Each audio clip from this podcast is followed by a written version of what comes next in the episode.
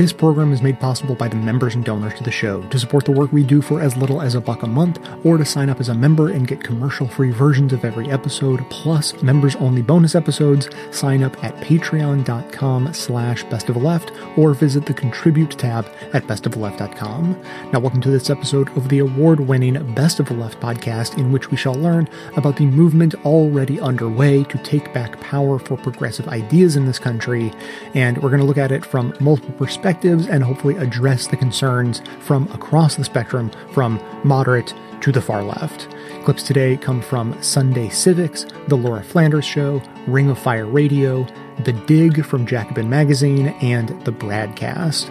And our new Midterm Minute segment will highlight many of the upcoming elections around the country you should be getting ready for.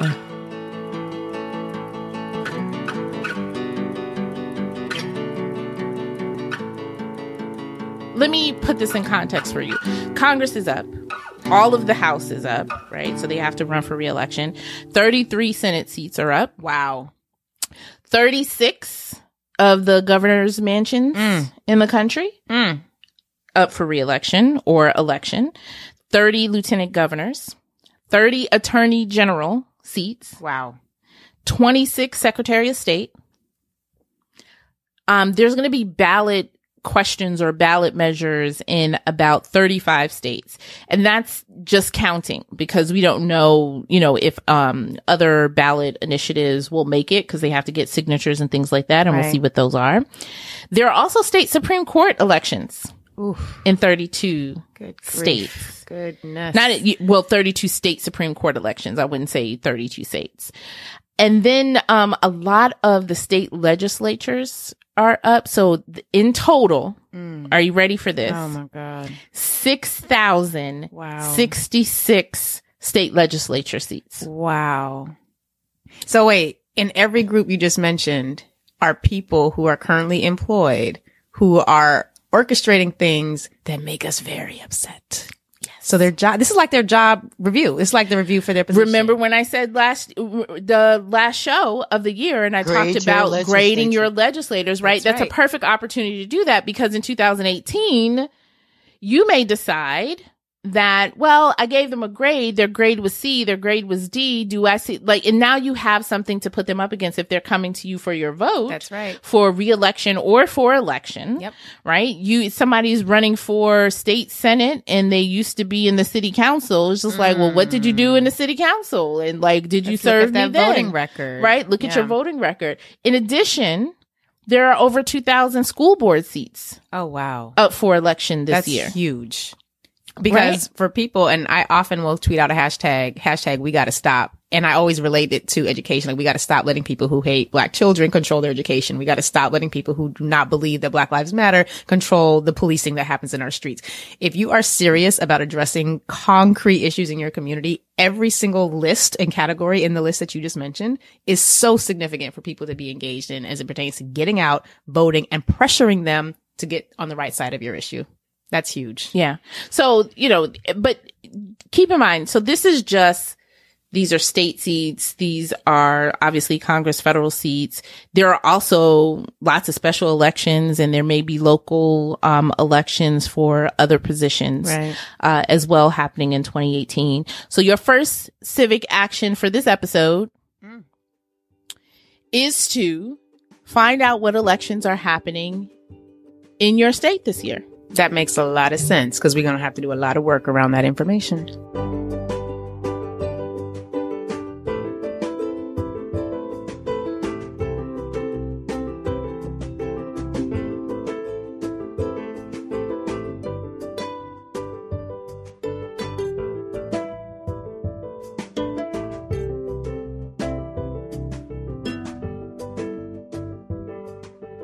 Ronaldo Pearson, Co-Mission Director, Democracy Spring. Just a few months ago, the Economist Intelligence Reports Democracy Index said that the United States is no longer a full democracy, that we're down now to number 21 on that list because of the erosion of public trust in our institutions.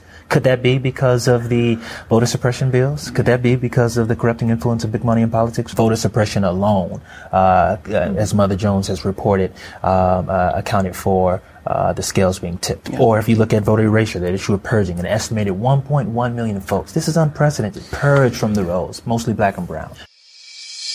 Nathan Rubin, CEO and founder, Millennial Politics. When they purge someone from the voter rolls, when they gerrymander to the point where you could win 60, 70% of the vote and not have even equal representation, that is not right. That is not American democracy.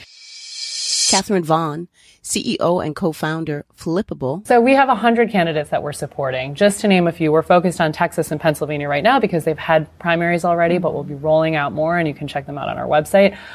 There's Maria Collette in Pennsylvania, who was both an attorney and then switched her career to be a nurse and has represented children in need of legal representation and served patients, and she wants universal health care.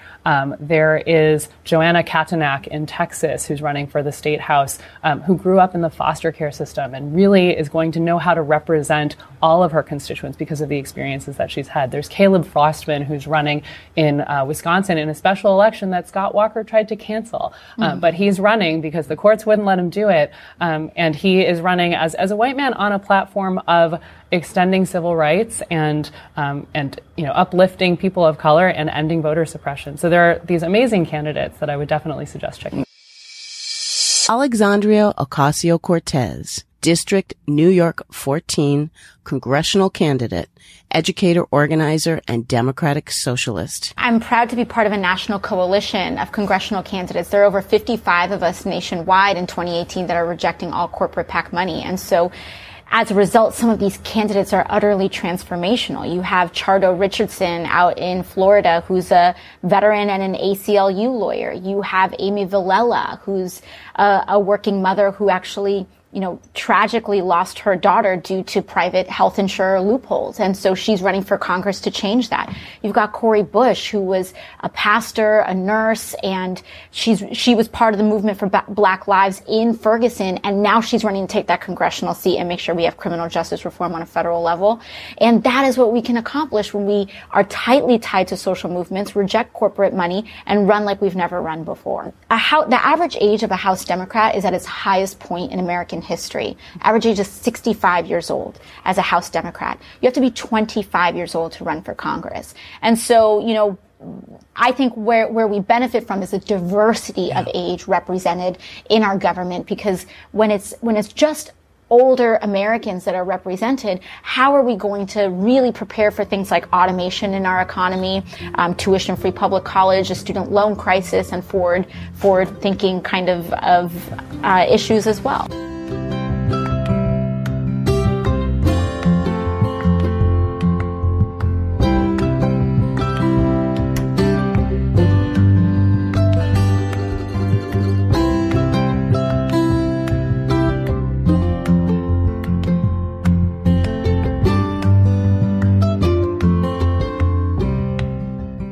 Now for our new segment, The Midterms Minute, a look at the candidates and races that you need to know about, shout about, and support to make sure we have a blue tsunami on November 6th.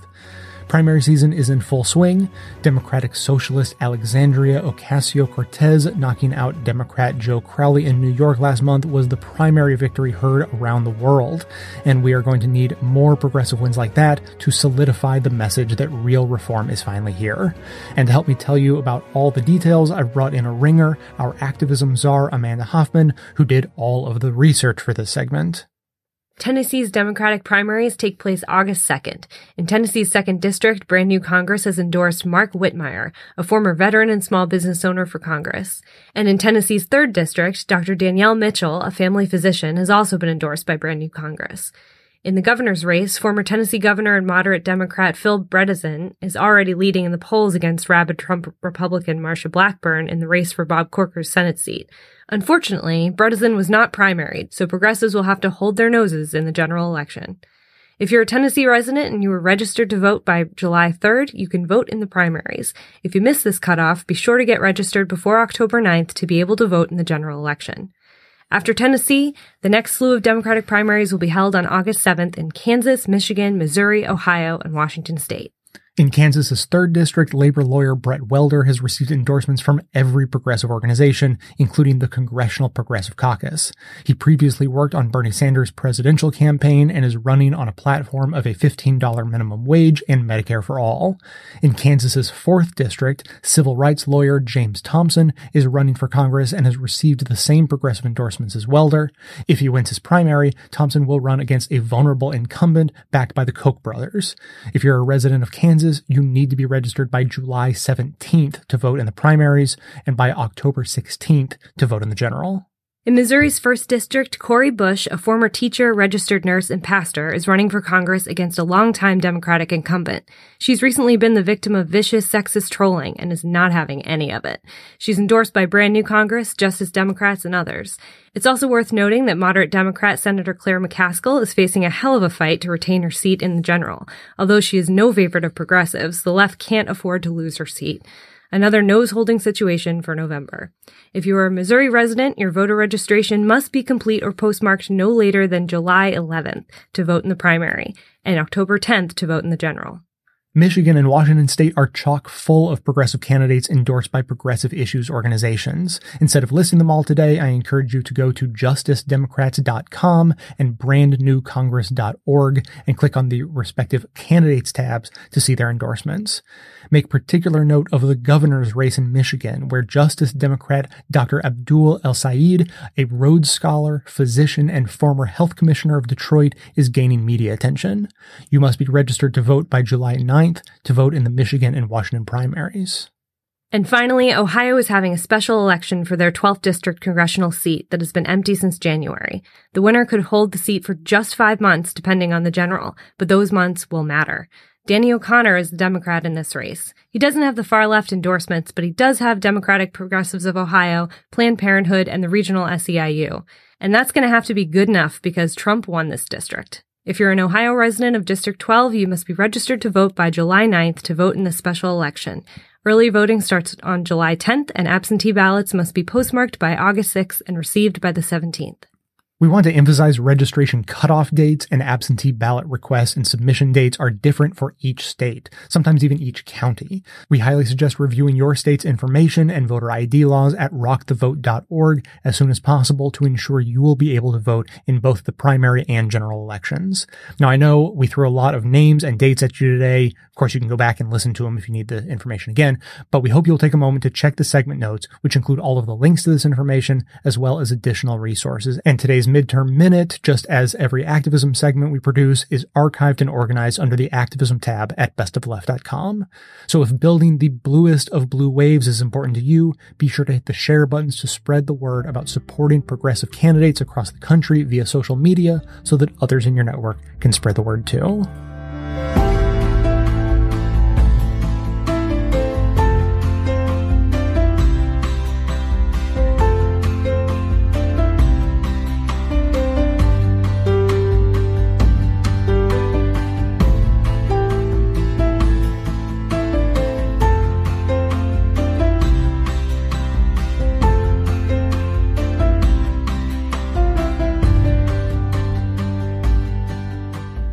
Our next guest has written a new book analyzing what has been going wrong for Democrats in the last decade and detailed a blueprint for how Democrats can start winning again. Here to discuss his new book, How to Democrat in the Age of Trump, Mike Lux. This was a moment for outsiders. And when we say this, we should also, acknowledge that 95%, I don't know, maybe it's higher, of the people who voted for Donald Trump, voted for Mitt Romney and John McCain, or yep, would have, yep, were they of voting age. So that we're really talking about a rather small swing of the electorate to the extent that we're talking about that. So let me ask you this. When we look at 2018, when we look at 2020, is the idea to work on that small group of people who swang from Obama to Trump? Is it to look at those people who normally voted Democratic but just stayed home in 2016? Or is it also, and maybe it's a combination of all three, to look at those people who maybe never have voted or, you know, rarely vote, and motivate them to come out? What is the focus that Democrats should have, and are they mutually exclusive? Well, I argue in the book very strongly that they are not mutually exclusive, that it's all of the above. And it's one more segment as well that you didn't mention, which is the people who voted as a protest for third-party candidates. The 2016 election was the highest third-party vote since the days of Ross Perot in the early and mid-90s. And that was a huge factor. I mean, it absolutely lost us Michigan and Wisconsin. It probably lost us Pennsylvania and New Hampshire and a number of other states as well. I'm sorry, not New Hampshire, but potentially a number of other states. So there are four segments of the electorate: the three you mentioned, and then the protest voters.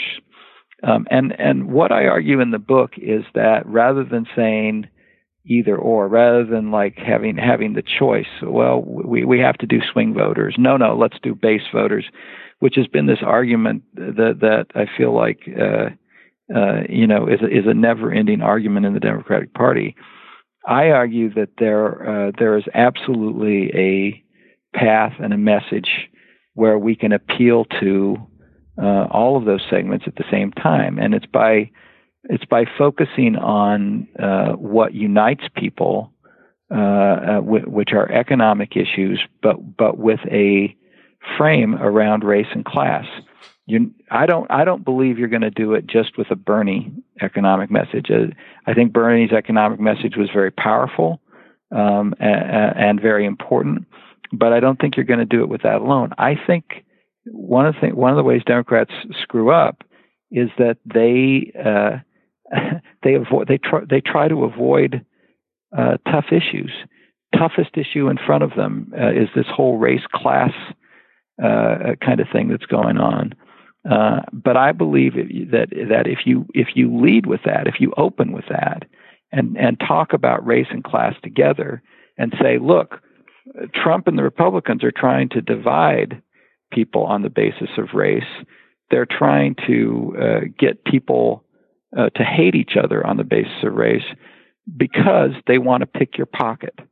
I think if you make that argument, it actually works. And there's research that I cite in my book, very powerful research that shows that kind of argument where you deal with it up front does work, and it works for all those segments of the electorate that you were talking about. So when we talk about this message that talks about, acknowledges class, but also acknowledges issues of race.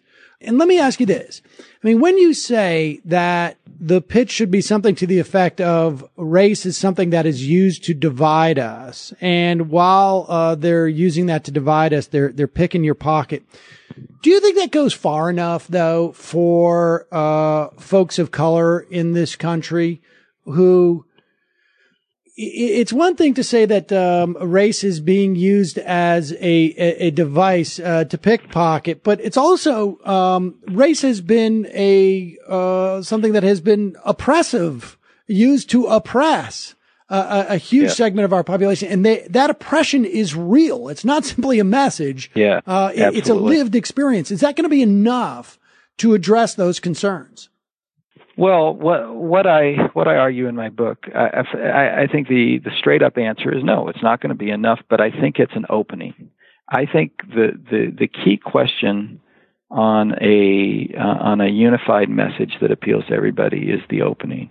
I think if you open talking about race and class together, and talking about that message of saying, look, Trump and the Republicans are trying to divide us with race, that allows you to get to the next step on the conversation.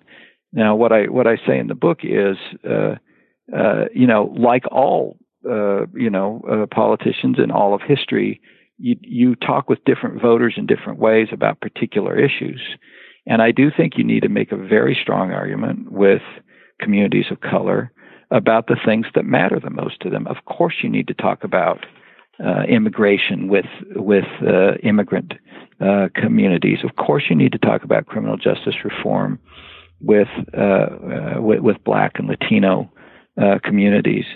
Of course, you need to talk about rural economic issues with folks who live in rural areas.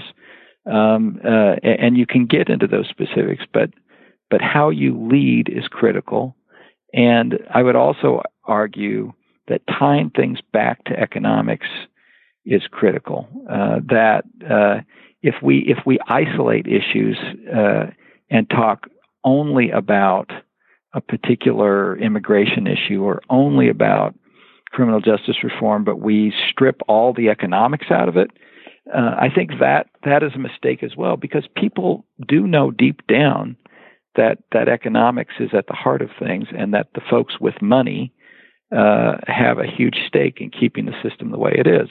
You know, on criminal justice, for example, the for-profit prison industry has driven a lot of the criminal justice policies in this country over the last 30 years. And so we need to go to the heart of that. We need to look at that issue at its roots. So I think tying it back to economics, no matter what particular issue you're talking about, is critical.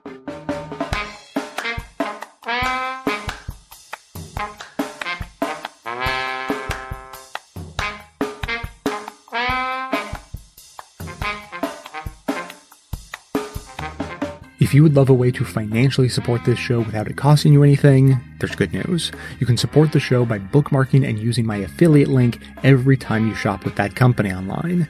You know, basically the one company online. Lots of evil tendencies, owned by the richest dude in the world, that one. Chances are you shop there at least now and then, maybe even a lot. Perhaps you make a lot of business-related purchases, I know some of you do, or maybe you have a standard selection of home goods you get delivered regularly. In any case, you might have some mixed feelings about it, and you'd be right to, but if you do end up using the site, at least you can help siphon off some of that corporate blood money to help support the production of this show. Your shopping experience will be identical to usual, and it won't cost you a dime more. You can get the affiliate link from the show notes on the device you're using to listen right now, or you can find it on the sidebar of the homepage at bestofleft.com. You can bookmark the link so you can set it and forget it while continuing to support us into the future. It helps more than you think, I promise it does, and the more who join in, the more it helps. So thanks for taking the time.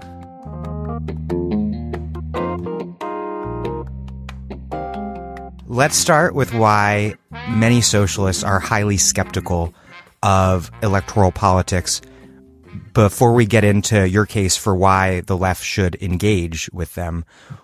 Why, for good reasons and for bad reasons, are so many socialists so critical?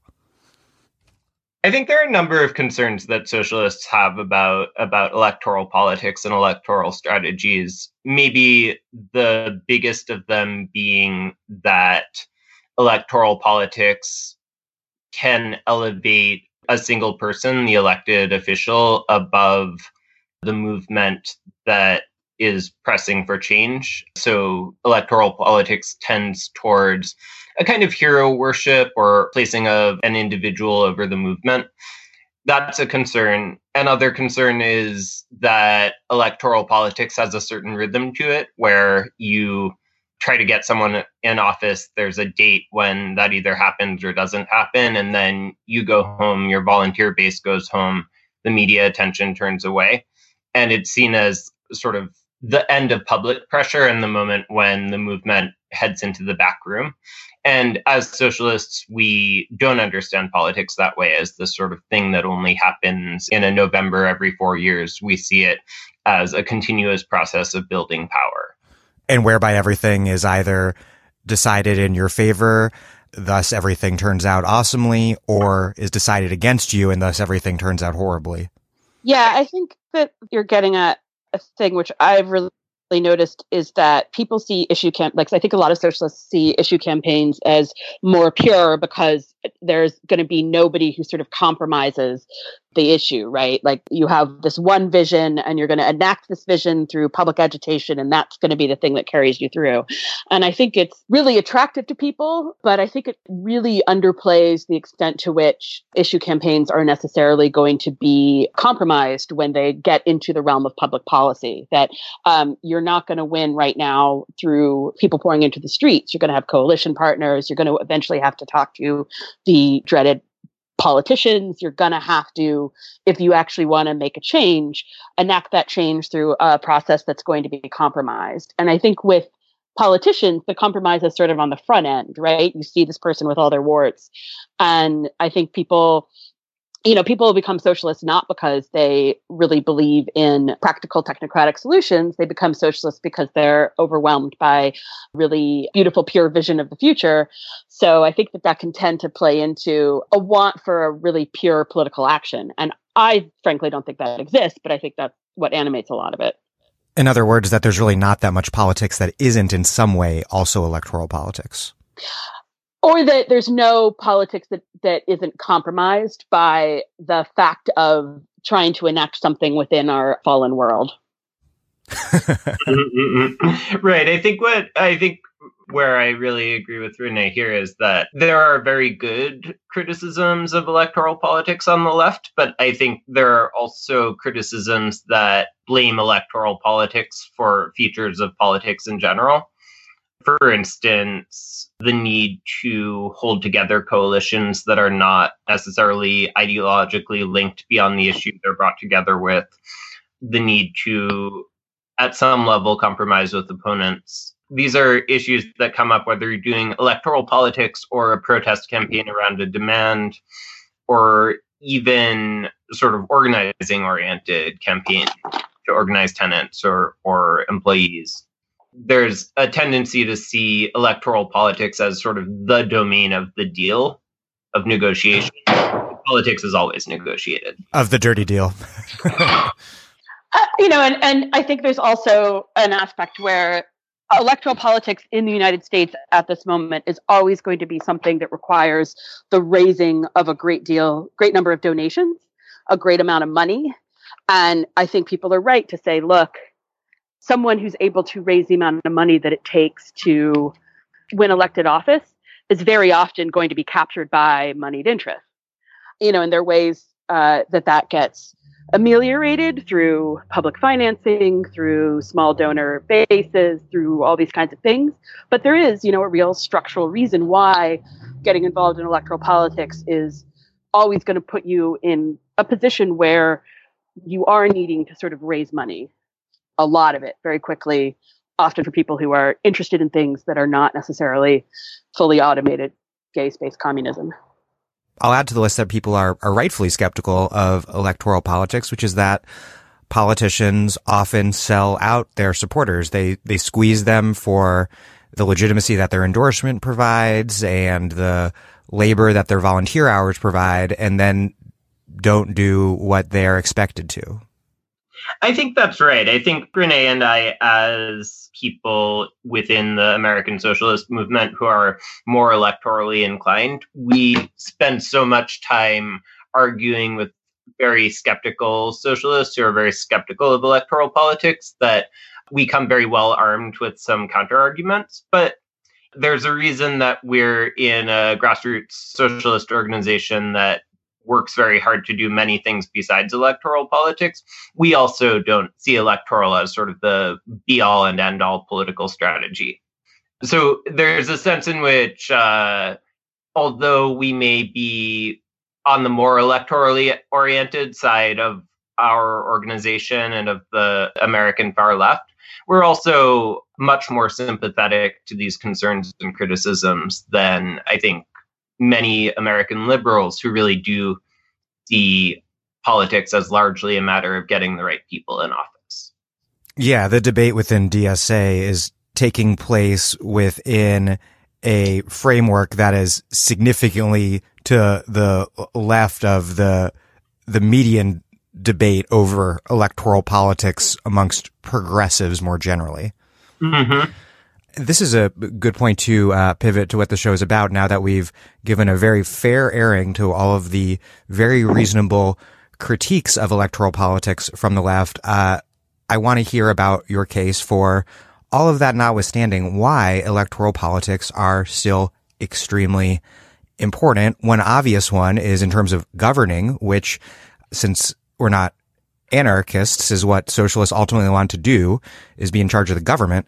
And that requires electoral politics in a electoral democracy. But then also movement building. Explain your argument, and also the document within which your argument is contained, which is the DSA electoral strategy. So I think that there are a number of arguments for electoral. As you said, you know, if you actually want to make changes, you need to convince elected officials. And one good way to do that is to elect some of your own. I think electoral is also good for base building in the sense of it can bring people in a community into the organization. It's a way to very visibly show up for a particular community, all of the things that an issue campaign would do in terms of showing solidarity with particular communities, getting more invested in the neighborhoods we live in, particularly in New York, where most of our members tend to be white and, if not middle class by dint of cultural capital, moving into neighborhoods which are predominantly people of color or working class communities. It's I think, a good way to connect on the ground with, you know, voters who are necessarily people within those communities. I think it also, electoral campaigns are very good training in how to run any kind of campaign because they come with built-in deadlines, built-in peaks, valleys, you know, ways to sort of think about how do you structure a campaign? How do you get people to come do the work? How do you empower people to become leaders within the organization? How do you develop a volunteer base? How do you create community within it? All of those things, I think, can be quite useful. And then when, you know, as Michael said, we're in DSA because we don't see electoral as the end all and be all, and electoral can go hand in hand with other campaigns or issues, right? So housing is a focus of a huge amount of our work in New York, both within electoral and outside of electoral, because it's such a key issue within the city for working class people. So we can amplify the work of our housing working group and work in tandem with them to work on those issues. Echoing what Renee said on a couple of points, I think that there's a perception that leftists going to people and asking for their vote is a sort of presumptuous ask that people might validly wonder where we came from and who are we to govern. And I think that's a fair question, except that we're engaged and our members are engaged in struggles within these communities around a whole range of issues. And we see electoral as one tactic within sort of a broader strategy of fighting for the city that we all live in and share the fate of. I think a great example of that is the Jabari-Brisport campaign that DSA helped support within Brooklyn in 2017, which was a city council campaign that emerged very directly out of a big housing fight. The mayor wanted to sell off some public land to private developers to build condos on, and DSA was very, very deeply involved in the fight against that. Out of that fight, there emerged this fantastic Black candidate from the community, Jabari Brisport, who wanted to run a campaign sort of based around that issue against the incumbent city councilor. And that's, I feel, a great example of how issue campaigns and electoral can be just two sides of the same coin, can flow directly into each other. The other thing I want to really echo, but be meaner about, maybe what Renee said, I think that a wonderful thing about doing electoral work on the left is that it really forces you to face up to your power and whether you have the power to win. I think it's very easy for an issue campaign or many other campaigns that the left engages in to sort of wander through a series of protests and pressures and actions and sort of peter out eventually without a really clear decision as to, were we strong enough to win this? Was this a good strategy? Yes or no? I think that in sharp contrast, for instance, when you have a union organizing campaign, you organize and organize, and then you either win the vote and then win the contract, or you don't. You're really confronted with the limits of your power.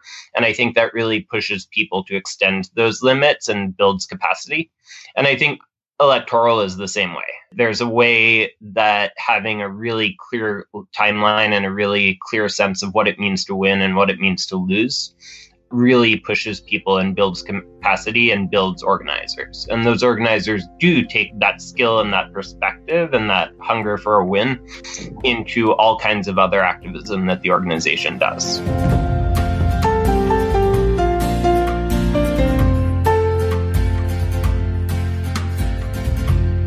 In these dark times, there aren't a whole lot of unambiguously positive things you can do to make the world a measurably better place, but there is at least one piece of low-hanging fruit that I always recommend. To help with our shift to a renewable energy future, we can sign up for renewable energy in our homes and offices. Depending on where you live, renewable energy may even be cheaper than the old fossil fuel sources, and of course, you only have to sign up once and reap the rewards effortlessly, indefinitely. If you live or work in New York, Pennsylvania, New Jersey, Maryland, D.C., Delaware, Illinois, Massachusetts, or Ohio, you can sign up with the clean energy company I've partnered with, Clean Choice Energy. To sign up and support the show by letting them know that I sent you, just visit cleanchoiceenergy.com/best. You can easily find that link right in the show notes on the device you're using to listen right now, or you'll find it on the sidebar of the homepage at bestforlife.com. It'll make you feel good every time you see your electricity bill, so don't wait. There's nothing stopping you from signing up to use renewable energy right now, and it's easier than you think. Again, visit cleanchoiceenergy.com/best to get started. When it comes to energy, now you have a choice.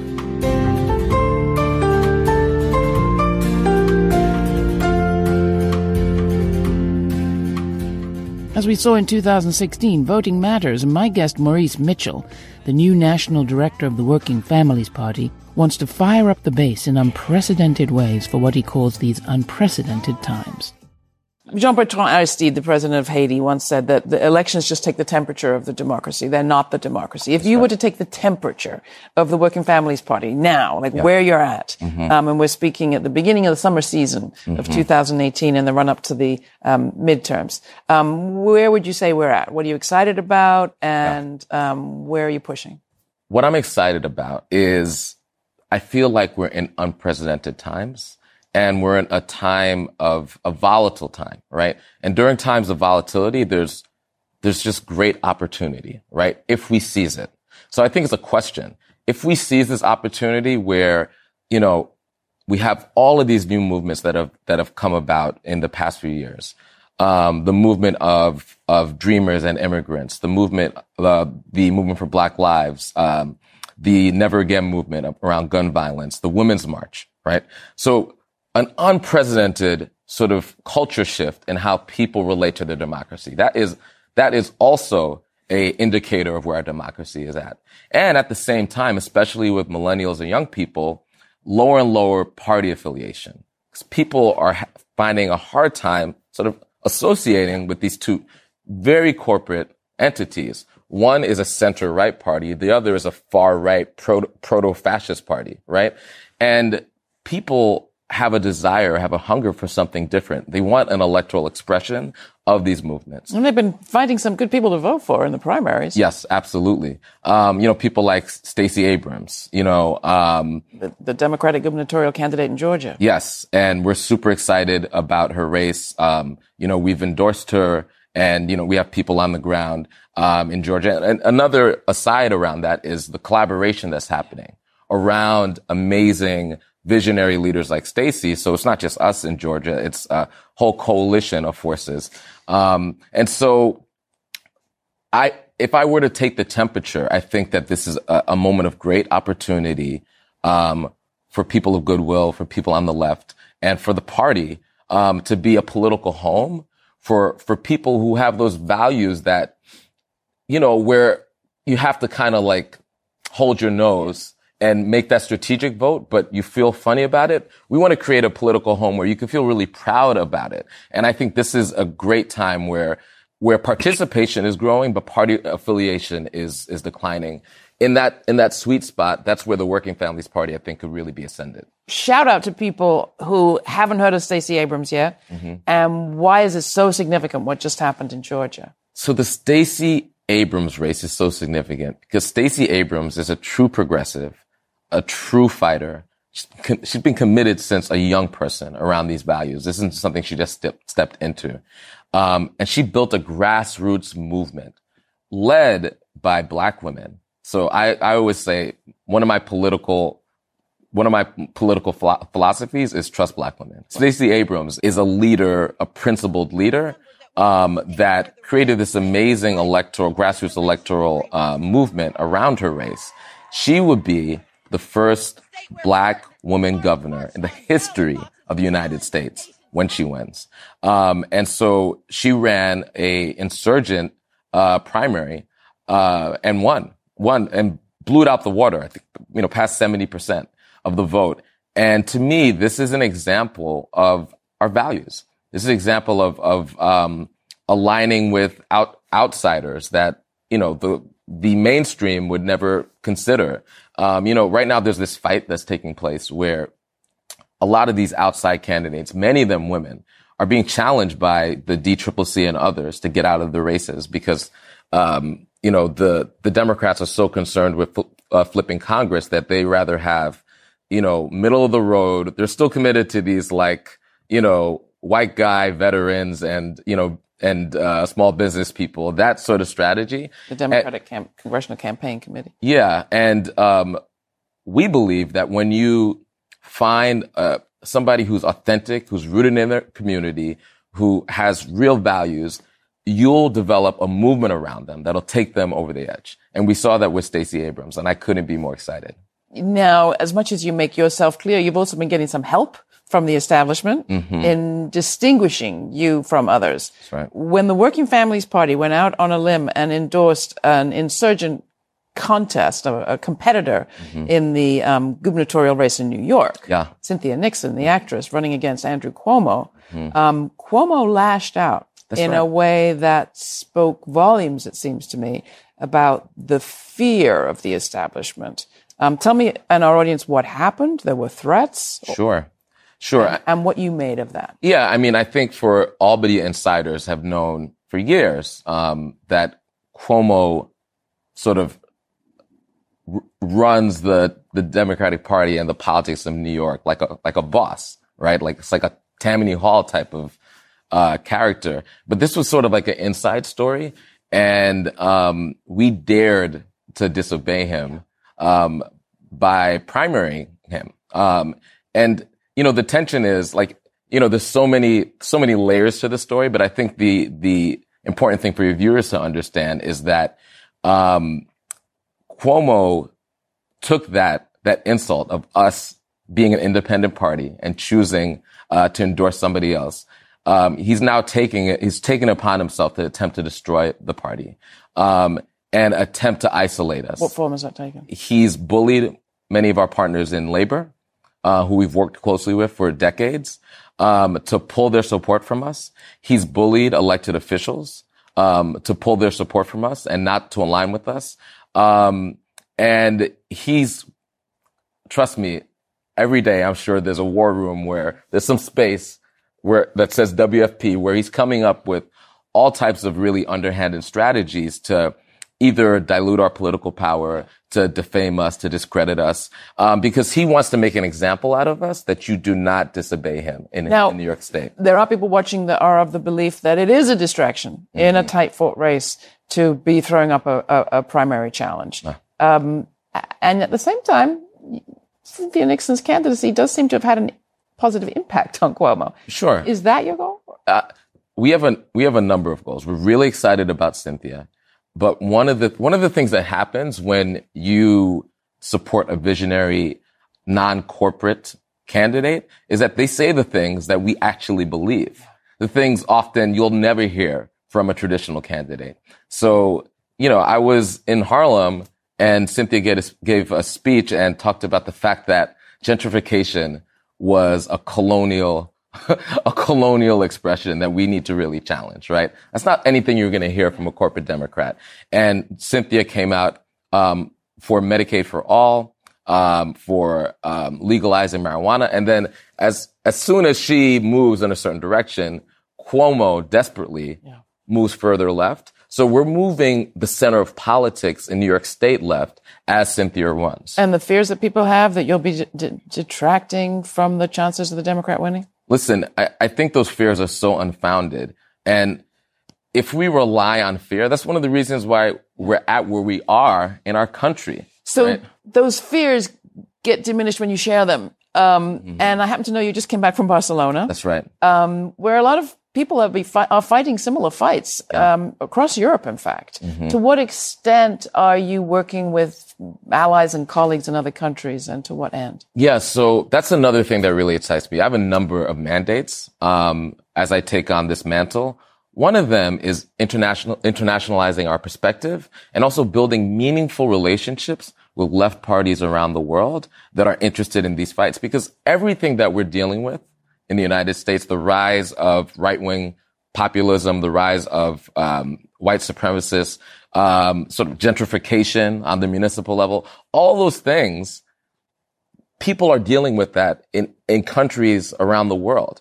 And so it just makes sense to be in conversation with our partners in other places as they develop solutions. And then we could exchange ideas, we could exchange different practices, and we could build a coalition the same way that the right wing internationally is building deep. If people remember, Steve Bannon, you know, he went on tour in Europe. And so in the same way that the far right is building this international coalition, we need to be strategic and internationalize our perspective, internationalize our relationships, and internationalize our politics. And so the Working Families Party is, in the next few years, going to engage with, you know, folks in the UK that are doing interesting things, folks in Spain. There's parties around the world. There's parties in Latin America, and there's movements in Africa. I was just in South Africa for a month, that are really exciting, doing really groundbreaking things and working on these issues, you know, working on gentrification, working on land rights, working on what's the commons, like what exactly is a right or isn't a right, right? And so these are not just parochial American issues. And if we see them as those, then it kind of limits our perspective and the power that we could have if we align internationally.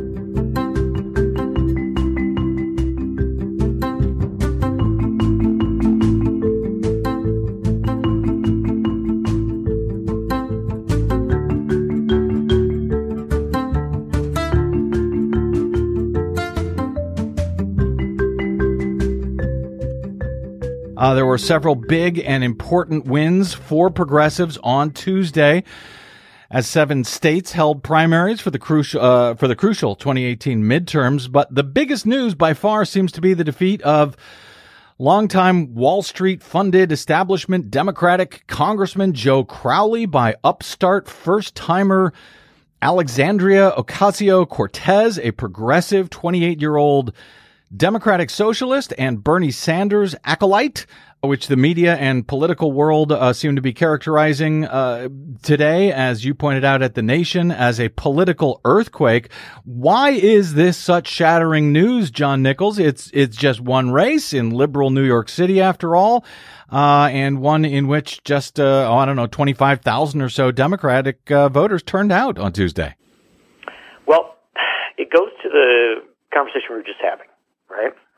Because there has been a sense that Democrats, even reasonably liberal Democrats, and it's important to understand that Crowley was a reasonably liberal Democrat, don't seem to be sufficient to the moment, right? There's an awful lot of grassroots Democrats who are deeply concerned about whether their party is ready to do two things. Number one, fight in the moment we live in, the struggles that need to be done. And notably, the challenger in this race, Ocasio-Cortez, went down to the Texas border as part of her campaign to highlight the immigrant rights issues that were in play in recent weeks.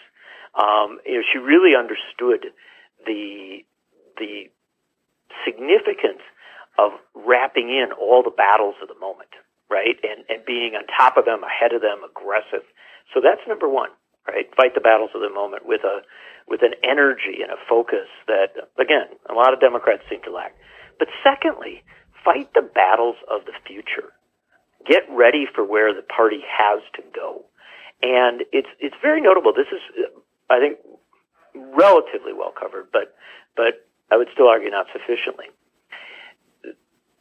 This challenge was mounted by a member of Democratic Socialists of America who identified as a Democratic Socialist, mm-hmm. who in interviews talked about, you know, why she was a Democratic Socialist and also a very, you know, kind of boldly progressive individual whose campaign in many ways extended from not just the Bernie Sanders campaign, for which she had been an organizer, mm-hmm. but from the many movements that are in play now on economic and social and racial justice and criminal justice reform issues, just a host of consequential movement struggles. And why I say that's the politics of the future. You know, we've talked about this before, Brad.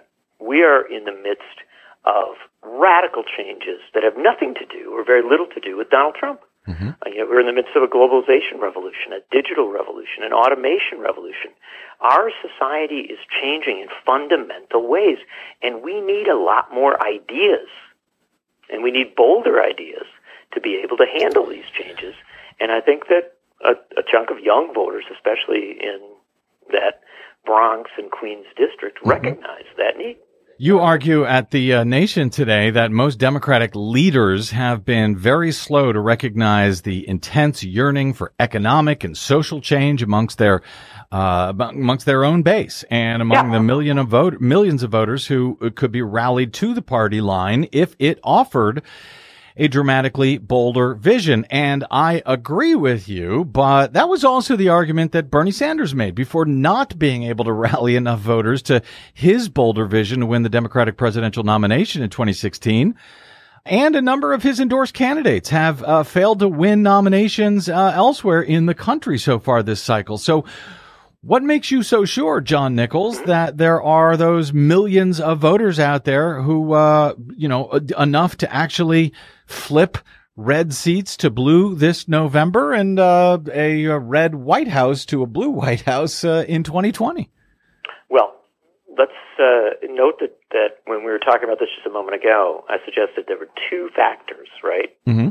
One was, you know, that energy from the Sanders campaign and you know, all of the kind of Sanders-focused analysis, which we hear a lot of. But secondly is also that involvement with movements, you know, that reaching beyond even where Sanders went into immigrant rights, racial justice, criminal justice reform, full on for single payer, full on for, as you know, in this case, Ocasio-Cortez talking about housing as a right, a whole host of fundamental economic and social issues. I think there's a space there, but you can't go cautious on it. And it's not to say that some of the candidates who were defeated were cautious.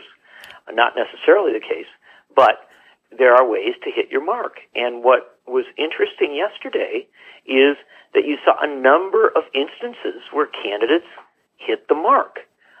It isn't just this race in New York City.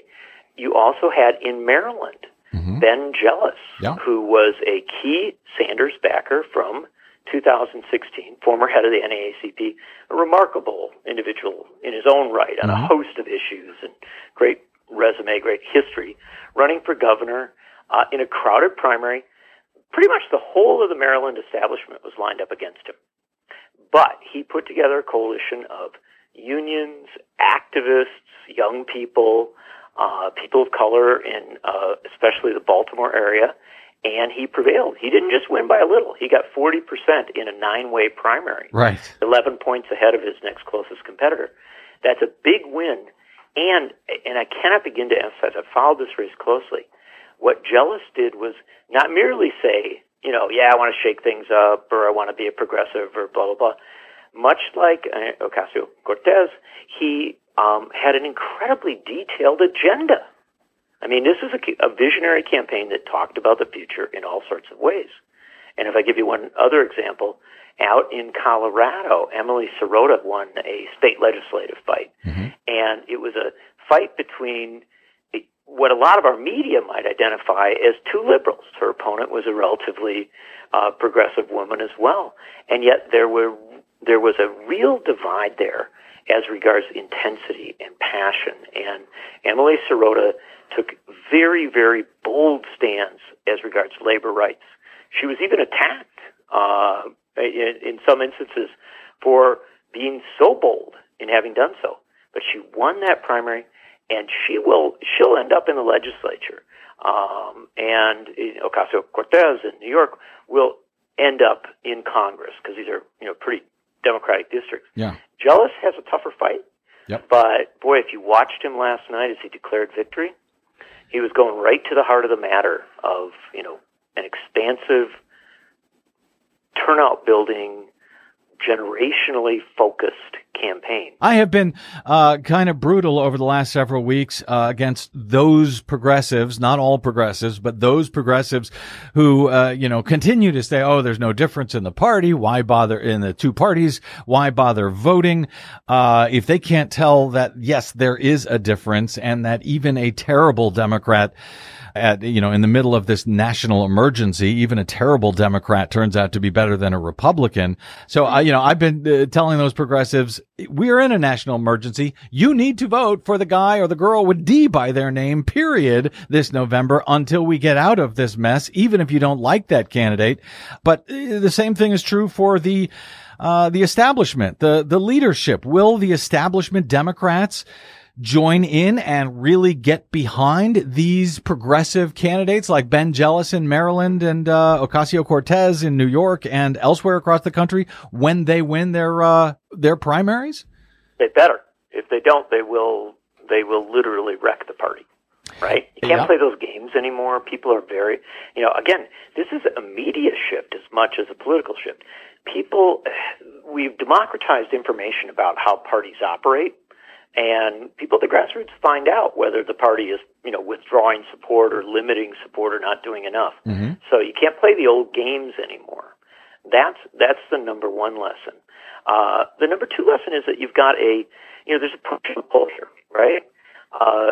Many Democratic leaders are actually quite progressive folks, but they've been cautious because they think they have to be cautious, right? They imagined a certain kind of politics. They got into a habit of compromise. Wins like this, advancements like what we saw yesterday in a number of races, suggest that there's another way. And it's very important that suggestion, come through, that it be taken seriously. Mm-hmm. I tend to think you are correct in, you really want to see a shift in Congress because you want to have a checking and a balancing of Donald Trump that the Republicans simply won't do. And one of the ways to think about this thing is take a look at the Congressional Progressive Caucus, a caucus that generally has members who are very progressive on a host of economic, social, foreign policy issues. Not all of them the same, but many of them really in a good place. I've just been running analysis recently on a number of Congressional Progressive Caucus members who would be committee chairs or key subcommittee chairs if Democrats were to take the House. And that's a way to think about it. Even if your local Democrat may not be the greatest thing in the world, that you are empowering some very progressive people to run committees and to actually decide on how legislation advances, how issues are dealt with. Yeah, and how, by the way, how Supreme Court justices are replaced when it comes to the U.S. Senate. Yeah. And so that's why, even if you have to hold your nose and vote for Joe Manchin in West Virginia for Senate, if that means that the Democrats take back the majority and can block some of this ongoing nightmare, I would argue that's a good thing. John, in 30 seconds, I got real Donald Trump today saying on Twitter, the Democrats are in turmoil. And of course, the right is pointing to these progressive victories on Tuesday as signs that the party is, they take the word socialist and turn that into Marxist. How do you respond to that narrative coming from the right? How do you counter this, this corporate media narrative that we're going to hear about the Democratic Party moving far, far to the left, as Republicans have been pretending for so many years? You know, they only scream about it when they're scared. Yep. These people, look, our Republican friends are not all insincere, but an awful lot of them are. And the fact of the matter is, they know as well as you and anybody else does that when Bernie Sanders ran in 2016, a big part of what got people excited about him wasn't necessarily that they were all socialists or democratic socialists. That's not the point. But the fact that he was willing to identify in a way that was different, mm-hmm. that was bold, that was potentially even some people saw as a little threatening, that was what people thought. That's what people wanted. They want something more. And again, this isn't just a simplistic thing of saying, yeah, everybody wants socialism. That's not the point. Or everybody wants, you know, some sort of, you know, incredibly bold progressivism. But what is clear is voters are sick and tired of status quo politicians who won't take a stand and won't be bold on anything. And Republicans would like Democrats to stay that way. And so with all due respect, if our Republican friends tell you, oh, the Democratic Party's moving too far to the left, it's probably a good signal that the Democratic Party's doing the right thing.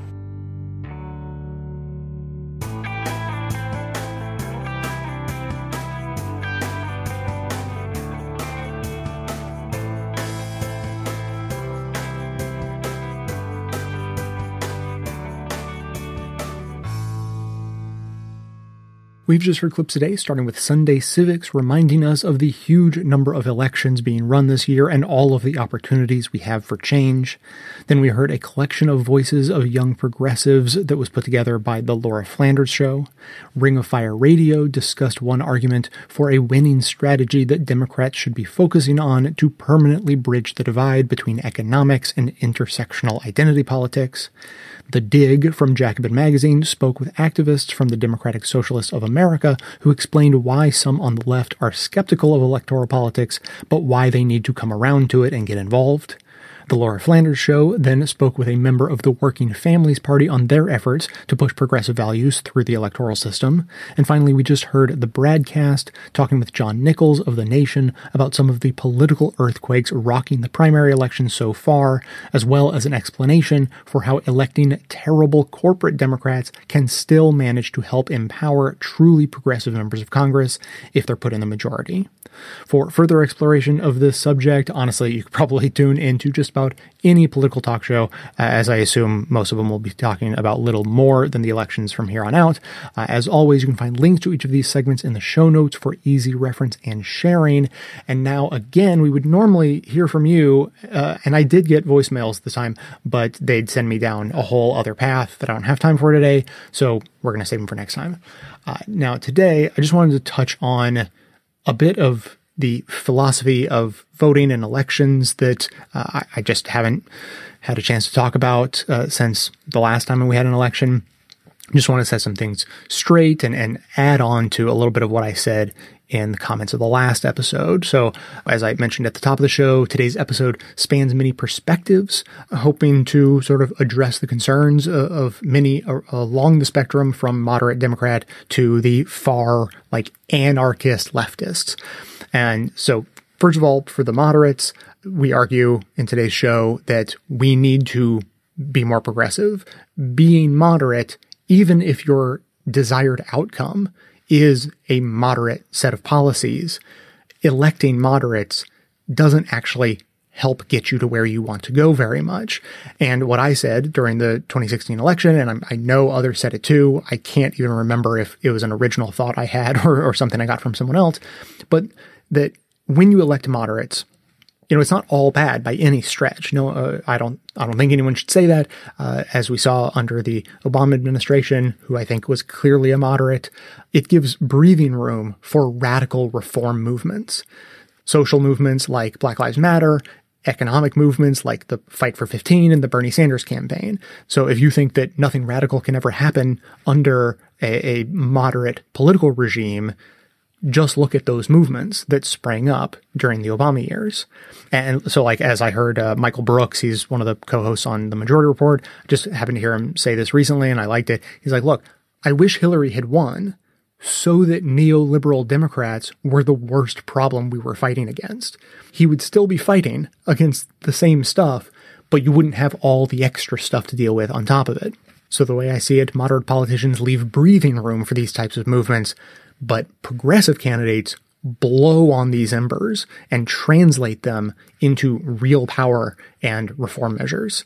So moderates simply can't get anything done. They don't get the energy. They don't get the fire and the passion underneath them. And so their reform efforts sort of fizzle because the Republicans are always going to be there to try to block them. And they don't have like a massive people-powered movement behind moderate policies. So they get stonewalled. Okay, now going to the other side, the anarchist wing, or anyone who is dubious about voting. I mentioned a post that went viral on Facebook in the last episode, and the writer spoke, he talked about how he came from a tradition of the sort of anarchist mentality that more or less opposed voting. But what I forgot to mention, it's sort of a big oversight, I jumped into my opinions on that, but what I forgot to mention is that he was writing to make the case in the other direction. He was arguing that we need to make voting cool again, that that mentality he came from was wrong, and that we need to change our thinking, and people in that line of thinking need to come around. So, you know, I think that doubting the value of voting, especially on the left, goes back a long ways. This is not new, but I read an interesting article a year and a half or 2 years ago that was basically arguing that a really major split happened due to the Vietnam War. So, you know, you might have had your doubts about voting before, but the Vietnam War just like broke the left, and it caused so many people to become so viscerally disgusted with traditional politics that they simply checked out altogether. They shifted their focus away from electoral politics, away from economic issues, and focused entirely on social issues. So there's the fight against the war, there's the fight against sexism, fight against racism, and that's where their energy went. And there was a lot of anti-politics, like not anti-right-wing politics, but just anti-politics going on at the time. And so, you know, arguably, they did a good job of fighting those social battles during those following decades. And we did have a lot of progress, certainly a lot of setbacks and missteps, but progress in many ways has been made in the realms of sexism and racism and so forth. But most of those successes have really been seen only just in the standards of social norms or victories won in the courts. Very few successes on social issues have been put into law. And the problem with that is that it makes it a lot easier to reverse, partially on the social level, and especially with just a few well-placed conservative judges. Then all of a sudden, you can undo all of those successes we thought that we had confirmed. Then on the other side, we've had essentially no economic victories in the last several decades. You know, we've just watched as the party that once stood with working people just got right in bed with the banks and wholeheartedly adopted a neoliberal capitalist framework and sort of left the working man holding the bag. So continuing with this broad perspective, you're like, we kind of went from the progressive political machine that powered everything from the FDR New Deal to the post-war era in Germany, in West Germany, where they put in like all of the rules that make Germany an enormous economic powerhouse right now and give workers power in corporations, because half of the board of directors of corporations, like large ones, have to be represented by workers. That was all put in by American New Dealers who went to Germany to help rebuild after the war. So just a perspective of where progressive policies get a country if you give it enough time. So you got the FDR New Deal era all the way through the JFK, LBJ war on poverty era. And then the left breaks and stops focusing on electoral politics. And we fall into, you know, a period of justifiable disillusionment. But, you know, one of the primary ways that people protested was to stop voting, either strategically or just to stop voting at all. And that's not protest. That's unilateral disarmament. And this is where that has gotten us. One right-wing party and one neo-fascist party. So I agree with the writer on that Facebook post. We need to do everything we can, not just to vote and convince people to vote, but to convince everyone that voting is cool again. And that's why I wanted to highlight organizations like the Democratic Socialists of America and the Working Families Party. These are both organizations that can bridge that gap between those on the left who are disillusioned and the electoral politics that is such a turnoff for so many of them. So if that's what you need to get excited about voting again, by all means, go check out those organizations. And finally, just remember that there is no equal and opposite group on the far right arguing that they should protest the system by telling wealthy white people to not vote or to vote third party. So do what you have to do and say what you have to say and spread the word to all your friends that voting is finally cool again. As always, I would love to hear your comments on this or anything else. The number to dial 202-999-3991. That is going to be it for today. But before I go, just one quick note that today's episode was actually sponsored by the Dollar Shave Club. They deliver everything you need to look, feel, and smell your best, including shampoo, conditioner, body wash, toothpaste, hair gel, even a wipe that'll leave your tush feeling tingly clean. It really is so much that it'll be hard to know where to start, so they've made it easy for you with this great way. You can try a bunch of Dollar Shave Club's products. For just $5, you can get their Daily Essential Starter Set. It comes with Body Cleanser, One Wipe Charlie's, their amazing butt wipes, their world-famous shave butter, and their best razor, the 6-blade Executive. Keep the blades coming for a few more bucks a month and add in shampoo, toothpaste, or anything else you need. Check it all out at dollarshaveclub.com/best. That's dollarshaveclub.com/best. Now, thanks to everyone for listening. Thanks to those who support the show by becoming a member or making donations of any size at patreon.com, as that is absolutely how the program survives. Of course, everyone can support the show just by telling everyone you know about it and leaving us glowing reviews on iTunes and Facebook to help others find the show. For details on the show itself, including links to all of the sources and music used in this and every episode, all that information can always be found in the show notes on the blog. So coming to you from far outside the conventional wisdom of Washington, D.C., my name is Jay, and this has been the Best of the Left podcast, coming to you every Tuesday and Friday, thanks entirely to the members and donors to the show from bestofleft.com.